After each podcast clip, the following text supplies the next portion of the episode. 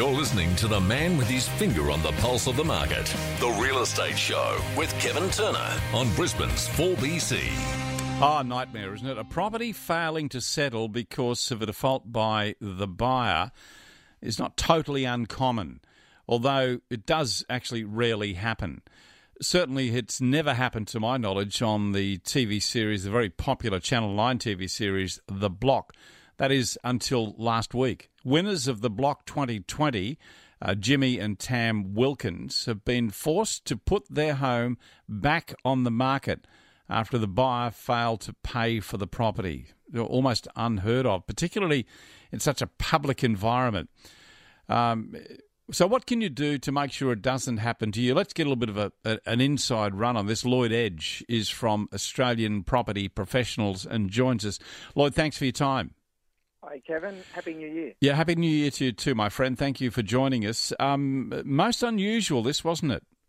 Um, definitely unusual, um, particularly when uh, you know she, she actually out, outbid, um, you know, won won the uh, won the bid there, and then didn't come forth with the with the money, um, despite um, uh, providing false, um, you know, statements saying that the money had been transferred and everything, but the, the money ever never actually showed up. And as you said, it, it is quite a rare thing, but uh, it's, it's, something that uh, I guess can be can happen from time to time. Yeah, she must have had um, knowledge that this was going to happen, surely. I mean, no one goes in and spends that much money on a property and does it so publicly uh, unless they've got all their I's uh, dotted and T's crossed.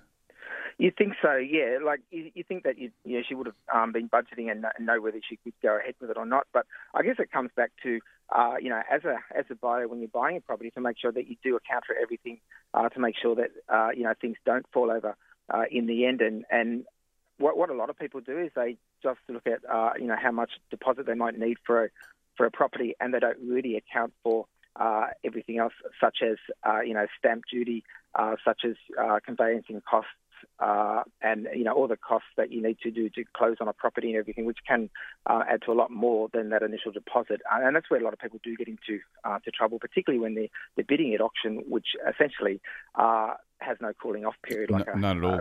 yeah. No, no conditions. Uh, uh, most contracts, uh, well, particularly in Queensland, are subject to building and pest inspection, subject to finance. Uh, you have a five day uh, due diligence, a five day uh, cooling off period as well. So you've got plenty of opportunity there.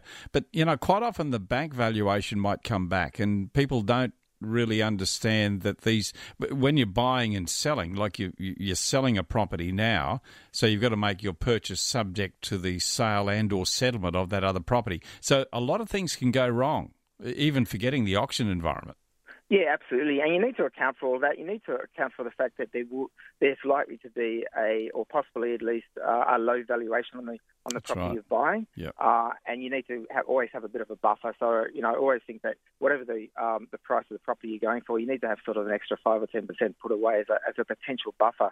Uh, and this can be more, you know, certainly more of a case when you're buying off the plan, which property uh, is likely not to settle for, for two or three years. Yeah, you put down right. a five or a ten percent deposit, uh, and then you're actually not going to be taking out the loan for a couple of years' time. You get a, get a valuation right. then.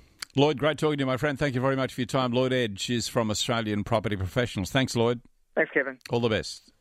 That's it. Well, that's what we're going to have to leave you for today. Thank you very much for your company. Thanks to all of our guests, too. A lot we covered this morning Nicola McDougall, uh, Bushy Martin, uh, Kaylee Whitaker, Megan Wells, Terry Ryder, and his great tips. And have a look at that Toowoomba market. It's going to improve and continue to improve. Been waiting for that one to uh, gather a bit of pace now for quite some time. We actually lived in Toowoomba for quite a while. And uh, I think I've been saying for about 15 years that Toowoomba market's going to take off. Well, there's Terry Ryder now saying that is the case.